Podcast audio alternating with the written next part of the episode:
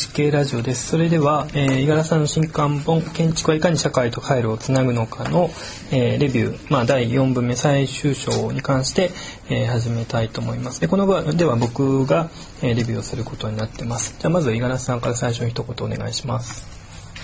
えっと、後半はまあ、基本的に都市論の辞表で、えー、先ほどの第1部が、まあ、割と保存とか記憶に関わる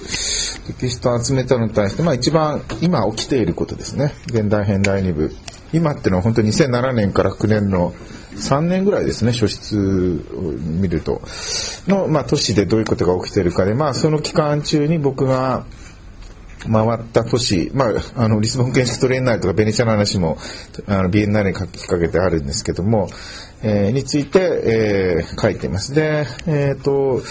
割と書質もね、えー、2種類ぐらいで、おちこちっていう国際交流基金が出している雑誌で、まあ、世界のいろんな場所に行ってエッセイ書いてくださいっていう連載枠があって、まあ、その連載の話いただいたときに意図的にまあ別にこの本に載せようっていうつもりでもなくとりあえずなんか公共空間について、えー、なるべく書こうかなと思ったのがちょうどここにうまく、えー、入ったのでおちこちで書いたものがほとんど大体こちらに入っていてあとは日刊建設工業新聞で辞表的に書いたもので大体、えー、構成されていてですね、まあ、割と前書きと後書きでも書いてますけども、まあ、グローバリズムという時代の中で世界のいろいろな都市がどのように変化してどのようなのが起きているかと。でまあうん、歴史編の第一部が一応世界っていうくくりから始まっている、まあ、あの、グローバリズムと言っていいかわからないけど、まあ、世界っていうのを古代においてどう考えていたかっていうのをが、まあ、本当に、現代において自分が飛び出して、動いて、見たものについて書いてるのが最後のパートですね。はい。はい、えっと、それではですね、まあ、あの、僕の方でこの書を読ませていただきまして、で、分量としては一番実は多分少ないと思うんですけれども、あの、すごく特徴的なのはまず、えー、全て五十嵐さんがこう、旅行した時の話で始まってる。で、まあ、世界各国、こう、いろんなところの話があるんですけども、えっと、まずこれ実はこの本の、えっと、帯ですね、えー、に、本書は建築を通じて世界を測定する試みであると、あの、ものすごく明快な、こう、一言が書いてあって、で、まあ、その意味で言うと、この、えー第、えー、現代編の第2部都市の変容というのはあの、まあえー、建築を通じて都市を測定する試みなのかなというふうに僕はまず受け取りました。でまあその中で、えーとまあ、五十嵐さんの言葉ですが公共空間の状況がまずこう書かれていてでただ全体的にですね、えー、と4つのパートに分かれてますで4つというのはその公共空間、えー、文化戦略それから予防監視で都市名所でそれぞれ、えーと、同じテーマを取り扱いながらも少しずつこう、まあ、あの違う、えー、テーマの中で話が構成されていてででもその4つを通して現代都市をこう読み解く試みなのかなとまずは受け取ってます。でえっ、ー、とちょっと4つそれぞれ違う形ですので少しずつ4つそれぞれについて話もします。で、まず公共空間のところでは、まあ、リスボンとかグラーズとかシアトルとかルツェルンとか様々な都市の話が、えー、出てきて、実際にガラスさんがそこに行って、えー、見られたものが書いてあると。で、えっ、ー、と、その公共空間、多分その僕が思うのはその公共空間が日本において、えー、まだまだ未成熟であると。で、その海外の事例は、あの、まあ、もちろんその海外に習いだけじゃないんですけども、新しいその広場の試み、新しい広場とか公共広場ですね。とかあとその、えーと、シアトルだとそのコールハウスの、えー、図書館内部の公共空間を作っていると。そういう、えーとまあ、新しい公共空間の試みにまずはその耳を傾けるべきだという、えー、章なのかなと思いました。あと全体としてまずすごく多分他の章よりも読みやすいんですよね。僕はあっという間に読めたんですけどもあのこの読みやすさっていうのはあの特に最近の五十嵐さんますますこう読みやすくなってるって感じがあるなと、えー、僕は思いました。あとは、えっ、と、次にその文化戦略の話になるんですけども、えっ、と、まあ、その文化戦略として建築が、えー、どういう可能性を持っているかと。で、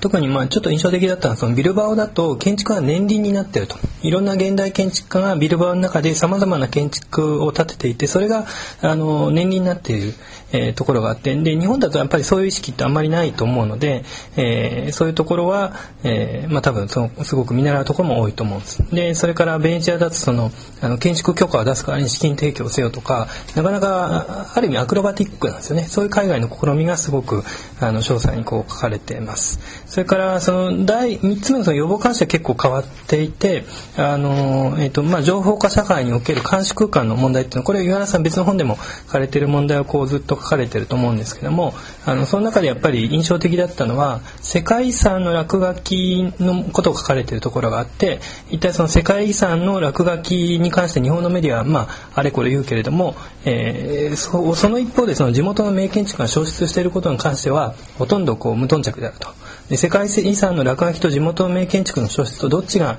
えー、大事なのかとそういうやっぱりこうあのえー、当たり前に思うかもしれないけども、えー、大事な一言ってやっぱりあのいろんなところで書かれてるんですね。それから最後のその都市名所のところはあのこれは、まあ、あのある意味こう観光というかツーリズムの問題が入っていてで、まあ、日本とかアジアの話がここでようやく出てくるんですけどもその建築が、まあ、その都市名所あるいは、えー、ツーリズムのえ対象としてどういうこう可能性を持ってるかという話があってでちょっと僕がここで印象的だったのはあのアイコン建築を肯定するところがあったというところである意味その、えーと、名古屋の、えー、モード学園の建物ですか。であれは、えー、日本にもこういうアイコン建築はまずは必要だというところを言い切ってたところがすごく印象的でした。あとまあその、えーと、中国のあの、えーと、鳥の巣であるとかスペクタクルとしての建築の話も出てくるんですけどもあの僕はまあそのこれで言ってちょっとまず興味を持ったのはあのアイコン建築っていうのは一体肯定すべきか否定すべきかそれその問題っていうのはあの、えーと、まさにそのチャールズ・ジェンクスが「アイコニック・ビルディング」っていう本を2005年書かれ書いててでその中でもやっぱりそのジェンクスって、えーと、アイコン建築を、えー、肯定も否定もまずはしない。というかそれを問うんですよね。でそのアイコン建築の中にはそのなんか矛盾がこう入っていてそれでも包み込むようなその強大なこうなんかものを持っているのがアイコン建築だみたいな言い方をしていてでなんかその話とちょっとつながるような気がしました。で、えっ、ー、と多分そのこの第4章というんですかね第4章を通して、え建築がこう社会あるいはその都市にもおいてこういかに、えーとまあ、社会と回路をつなぐための、えー、力を持ってるかみたいなことが書かれてると思うんですけども、えーと、僕はちょっとまあちょっと五十嵐さん聞いてみたいのはあのアイコンこの中にも文化資産という言葉が出てきてたんですけどもアイコン建築はその文化資産になるかどうか単なるこう一過性のものに消費されるような建築になるのかそれともその、まあ、文化資産のためにはあのアイコン化をこう防いだらいいのかどうなのかちょっとあの難しい問題かもしれないんですけども最近やっぱりちょっと考えてることであのアイコン建築ってのはいいかどうかっていうところがすごく気になるんです。ね多分その五十嵐さんの本の中には、え、まあいいという評価もあり違うという評価もあると思うんですけどもその辺りがなんかそのいかに社会とこうつなぐのかっていうところでやっぱりその残るかどうかですよね。あの文化資産になるかどうかっていうかそういうところもあると思いますしもちろんその文化資産になるかどうかだけでも捉えられないところもあると思ったんです。なんかそういうあのことを僕はこれをあの五十嵐さん最後の章を読みながら、えー、いろいろと感じました。とりあえずちょっとこれぐらいで。えっとね、うんまあ、違う本で書いたからこっち入れなかったような気がするんですけどベルリンのライフスタークを見た時に一番感銘を受けたのはものすごいみんな見に行ってることなんですよね。えー、まあ一応あれ古い建物に現代のノーマン・ホスターのガラスのドームをくっつけているんで、まあ両方は面白みを味わえるっていうのはあるんだけど、本当にすごいなと思ったのは、最新の現代建築にみんな行列して見に行くという、で、これは残念ながら仙台メディアテイクもそこまではいかない。あの、まあ、金沢20世紀美術館は、まあ、比較的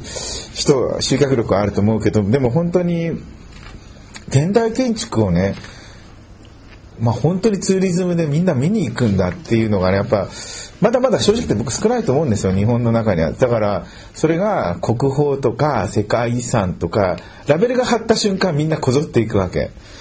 それがやっぱすごい、だからもう、もどかしいっていうかさ、そういうなんか、ブランド付けしないといかないのかみたいな感じがあってね。で、その間の開きがあまりにもこう、大きすぎることにやっぱちょっとこうイライラするわけで、アイコンについてはまあだから、その、まあこれもちょっと優等生的な答えで申し訳ないんですけどアイコンだからいいとか悪いじゃなくてまあいいアイコンと悪いアイコンは基本的にあると思ってあのだから基本的にはちょっとあまりにアイコン建築に対する、まあ、拒否感がちょっと今強すぎるんじゃないかなと思うので古代ややどちらかというとアイコン建築的なものを割と好意的にねより強めに書いてるんですけどでそれはね一つはまあ例えばベネチア・ビエンナーレの経験も大きいんですけどあの石上淳也さんは僕いいと思って出してるんだけど一方で日本の現代建築のマニエリスムっていうのはものすごく細かいわけですね。本当に細かな微小な差異の中でも、まあ、この洗礼は僕本当に意味があるしすごいと思うけどじゃあ一方でまあこの本がテーマにしてるグローバルな意味においてそれってどういう意味を持つかっていう時の伝わりにくさも同時にベネチアで嫌というほど感じました。本当にもうバカみたいなグレッグリーンの建築って言ったらまあいいか。あの分かりやすいあのぐにゃぐにゃしたものがやっぱあのとりあえずはね伝わるんですよ。伝えるというかまああのシルバーなんとか賞を取ってましたけどもまあバカっていうのはちょっと失礼ですけどもまあただそのまあだからゲイリーのグッケンハイムなんてのはそういう分かりやすさがあってある種のその日本国内においてそのね石神さんとか言って微小な際の面白さは自分は日本人だからすっごいよくわかるしあと GA の展覧会なんかに行った時にもやっぱりねあのちょっとアイコン建築家の波はねリベスキンドにも来てさリベスキンドのアイコンは僕は正直言って良くないと思った。でも、ゲイリーのやつは僕意外にいいなと思って、ゲイリーの方がなんかまだ空間があのあるなとか、まあそれだ個別に判断はあるんですよ。だからアイコンだからいい悪いでもないんですけども、でビルバオについては僕現地に行ってね、本当に、あの、さっき年輪って言ったのは、僕ビルバオってこれだけがすごいと思ったら結構昔の建物残ってんだよね、あの近代以前のも残ってるし近代もいいもの作っててでさらにこれがあるそれが全部だから僕は行くまでビルバオってそんなに歴史的なものが蓄積されてるって知らないんでもうゲイリー一発だと思ったら実はそういうものが全部あってさらにそれがあると。でさらにゲイリーの建物も、まあ、ここにもちょっと書いてるんですけどもハリボテなんだけど大きさが正しい。都市のコンテキストにおいて例えばあの高架のブリッジをくぐり抜けてグータがあってこれもうハリウッドであるってことを隠さないわけね。あの鉄骨のこうストラクチャーがこう見えてて。でもここにやっぱこれぐらいくぐってこういう大きさのものがあったらいいだろうっていうのはやっぱなんか現地を見てあこれやっぱ建築家だなとってすごい感心したんですよ。だから同じアイコンといってもまあなんかその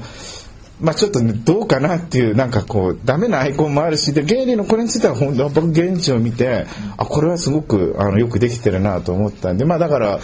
えっ、ー、となんとなくそそこにアイコンだからいいとか悪いって議論になってしまうこと自体もちょっともう一回回避したいっていうかあのそういうただ全体的にはちょっと日本の中ではあの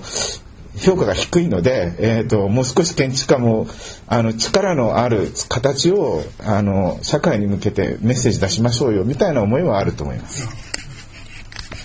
あの僕自身が思ったのはアイコン建築っていうのはその評価が非常にしづらいとなんでかというとあのこれ仮説ですか？らアイコン建築ってのは自己モニュメント今コールハウスの言葉でもあるんですけどもモニュメントが、えーと、自分自身を記念してるっていうものであるからかなと。なんとなくちょっと直感的に思っていてモニュメントってやっぱりこう記念碑ですよね。記念碑っていうのは何らかを記念するための建物であるのに対してアイコン建築っていうのはなんか自分自身をこう記念する建物みたいになっているのでちょっとそれこそ今の話で言うと回路がこう断たれるような感じがすると。だけどそれがこう社会と回路を、えー、つないでいくアイコン建築っていうのができたならばそれやっぱり建築が都市の中でこう根付いていくためのなんか要素になるのかなと。なんとなくそういうふうに僕はちょっと思っていました。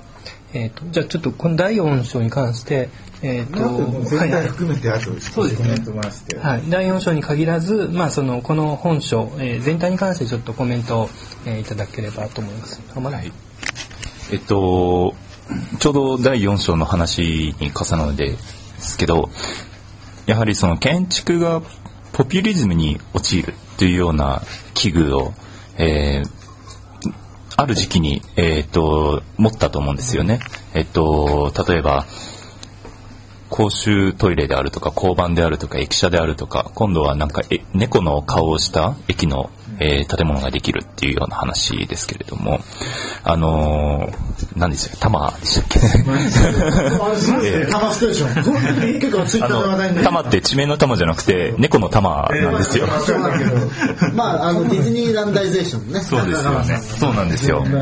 まあ、ささらに激しくなりますよね。ええそういうディズニーランダイゼーションって言ってもいいし、まあ、ポピュリズムって言っていいのかもしれないんですけれども、そこをどう対処するかっていうのは、まあ、もうほとんど建築を超えた議論にはなってると思うんですよね。えっと、デザインとしてこういうことをやっちゃっていいのかっていうのは、例えば京都タワーなんかをもう見ても思うんですけれども、えっと、分離派の研究をしていると。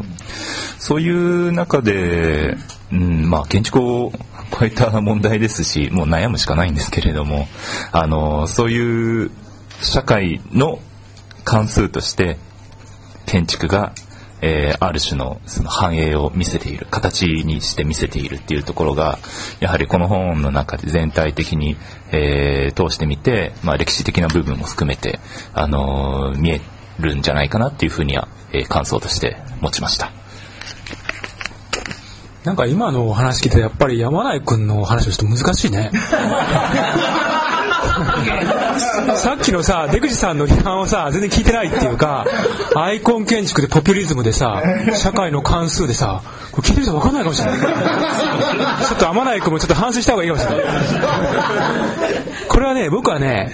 あの、だからちょっとこう、もうちょっとね、だってこれ、五十嵐さんが分かりやすく書いてるのを難しく語ったらさ、ダメなわけですよ。難しく書かれてるものを優しく解説しないといけないんだよ。これはね、僕はね、五十嵐さんのこの章ってやっぱ旅ってことだと思いますよ。テーマとしては。まあ、もう、あえて難しく言うとツーリズムになるんだけど、旅。それでね、これはすごい面白いと思うのは、僕はこれ何度か五十嵐さんとかね、彦坂さんと一緒に立ち会ってね、まあ、リスボンも一緒にまあ行かせてもらったし、台湾とかね、山田浩二さんとも一緒に行ったんですけど、この本読んでるとね、本当にいろんなところに、五十嵐太郎が同時存在してるっていうかね、リスボンにも台湾にも、北京にもいろんなところに五十嵐さんがいるっていうか、なんか五十嵐太郎っていう存在が、いっぱい社会に、世界にいるみたいな感じですごく面白いなと思ってね。それで、あの、まあ、僕自身は、あの、基本的にこう、デブ賞っていうか、旅があまり好きじゃないっていうかね、苦手なので、五十嵐さんって本当すごいなっていうか、こう、あの、五十嵐太郎っていう存在が、だんだん旅化していくっていうか、要するにその寺山修司のね、章を捨てて街で出ようじゃないけど、最初の章で結構こう、まあ歴史的なね、割とハードコアな、あの、西洋建築士の話をしていて、ここでもう五十嵐さんが本当にこう、まあ、風を切って飛ぶように、あらゆるところに、五十嵐太郎が現出してるっていうのがね、これがやっぱすごく面白いっていうかね、からこの章はこの章で全然こうフェーズが変わって、すごく面白いんですよ。うん。と同時にすごくこうリアルタイムで一番こう最近のこと書いてるので、あの、例えばこれね、僕思ったのは、五十嵐太郎の足跡をたどる建築ツアーみたいなね。そういうことができるかもしれないっていうか、で、まあ今後の五十嵐さんのその活動をこう予感させるっていうか、まあそういう章としてはすごくこう読んでて面白いなと思うんですよね。ちょっと五十嵐さんの話が出たので、これ多分今日まだ出てないと思うんですけども、僕はあの、えっ、と、主主語っていうか自分をこう、五十嵐さんが私って言ってたのが結構気になって、これはね、あの、ベビーさん、あの、記者なんですけど、あの、あんまり僕もそんなこだわらないんで、大体もう、あの、本の表紙とタイトルと編集者という他者に全部任せるんで、今回はそういうことです。なるほど。ええはい。そこはじゃあそこまで強い意味はないってことですね。はい。あれば。あえっと、逆にどんな風に？いや、五十嵐さん、私って書くことってあんまりなかったと思うんですよ。ええ初めて、うん、五十嵐さんが今、回は、まあ、あの、提案があって、私の方がいいんじゃないですか？って言ったから、じゃあそうしましょうと。なるほど。まあでも、この本に合ってるのかもしれない。なるほど。だからちょっといつもの五十嵐さんへも距離を置いたところから五十嵐さん語ってるみたいな感じがちょっと全体的にしなっていうのをちょっと思ったのとはいそれとですね何かありますか？あいえあの基本的にあの筆者筆者という論文上ではなくて、基本的にえ、まあ、エッセイと言えるかわからないんですけれども、本は本にする時にはやっぱり私というのが読者に対してし親切な感じがあるかなというのがあるので、そのようにご提案しました。あありがとうございます。これが全部僕だったら、だいぶ本の印象変わるそうです。思ったんですは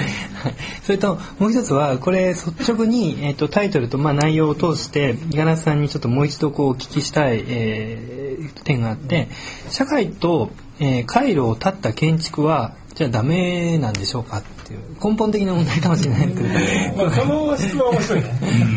つまり例えばその石上さんの建築とかあるいはそのポストモダニズムのこうなんかこういろいろひねくり回したようなあの思考回路の建築とかあれはもしかして社会と回路を立ってたんじゃないかなと思うんですよ。でそういうものと違うじゃあその建築は社会にと回路をつなぐべきだっていうのはこう一つはメッセージとして伝わってくるんですけども一方でその社会と回路をつながあえてつながない建築っていうのはやっぱり、まあ、今現在こう並行してあるわけでそこら辺に対して五十嵐さんはどう思われてるのかなっていうのを聞きたいと思います。あのねだダメってことはなくて好きですけどただまあ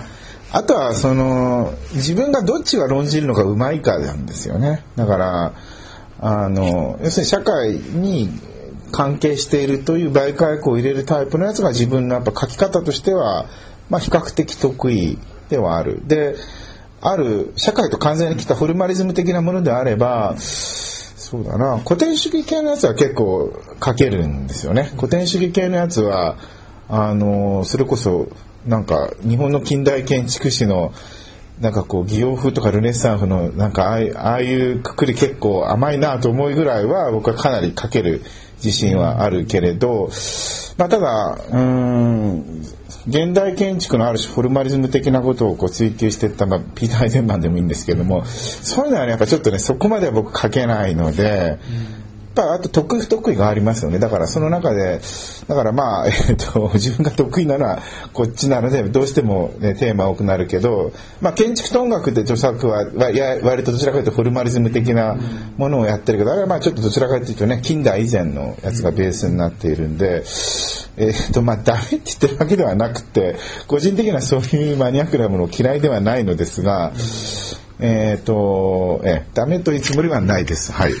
十嵐さん例えばあの篠原和夫について書いたことあるの？篠原さんない。ねあそれやっぱりないんだ、うん。まあ、し今のね増田君の質問で言うと、まさにその篠原和夫なんて住宅は芸術であるって言ってたから、あえてその意図的にその社会と回路を断つっていうかね、そういう側面もあったわけじゃん、うんそれやっぱり五十嵐さんなかったですね。それうん。いやいや突然言われる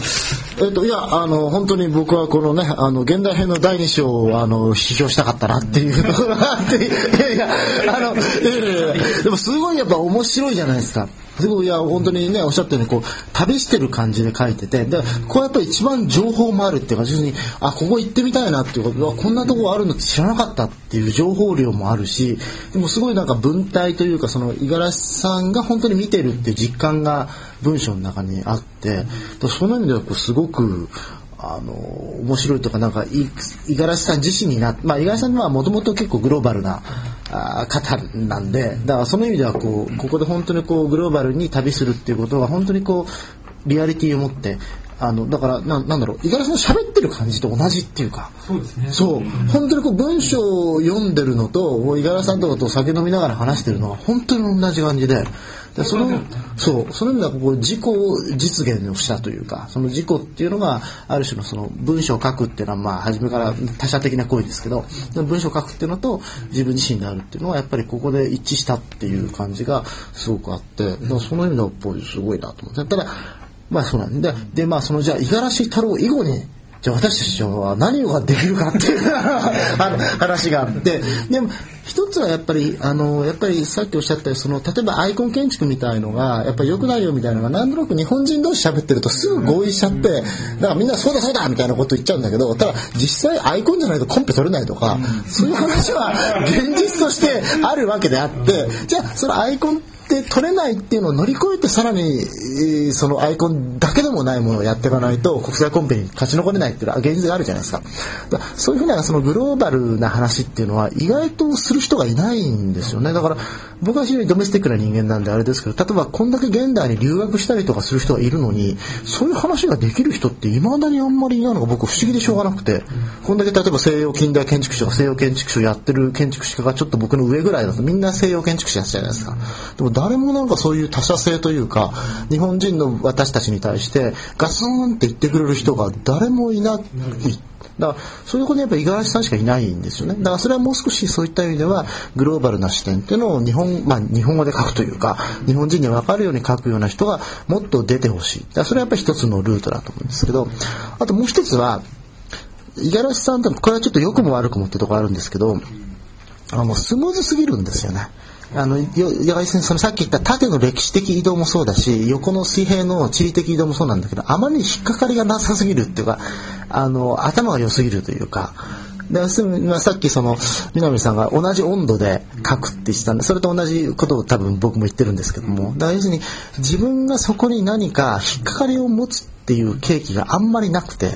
だからこそこんだけ書けると思うんですけども、だそういう意味では、ある意味で五十嵐さんがもうその引っかかりがないとこは徹底してやってくれたんで、逆にすごくある引っかかりがあるっていうか、なんかそういうのを歴史的にはあるいは地理的にやるっていうのがもう一つの、まあ、かろうじてできることかなというふうに思います。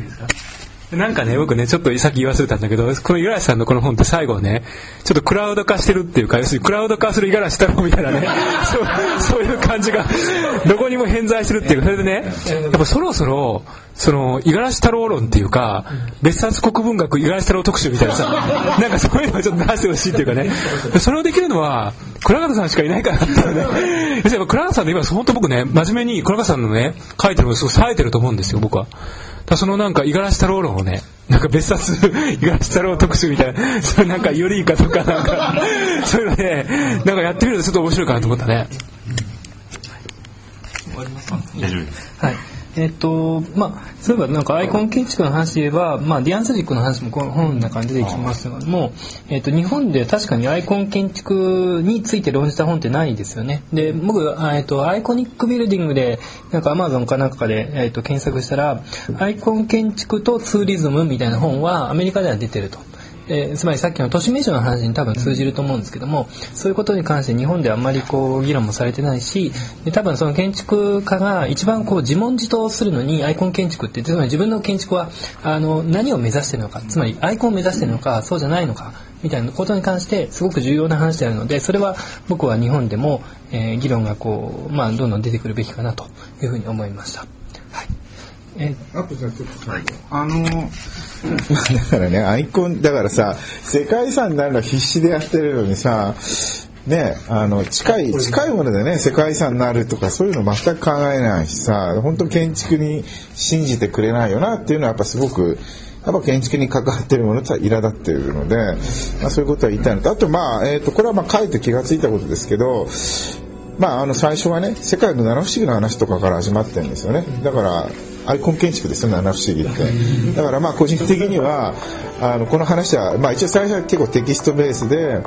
世界の七不思議っていう本当に古代において七つって何っていう、まあ、あのくくりで挙げているのが、まあ、現代だとやっぱグローバリズムによってちょっとアイコン建築化しているので、まあ、ちょっとそういう意味ではあの個人的には一応そういうループになっているっていうのは、まあ、ちょっとこれだいぶ最後前書きとか後書き書いて気が付いたことです。ね、まあ、そういう構造にはなってます。はい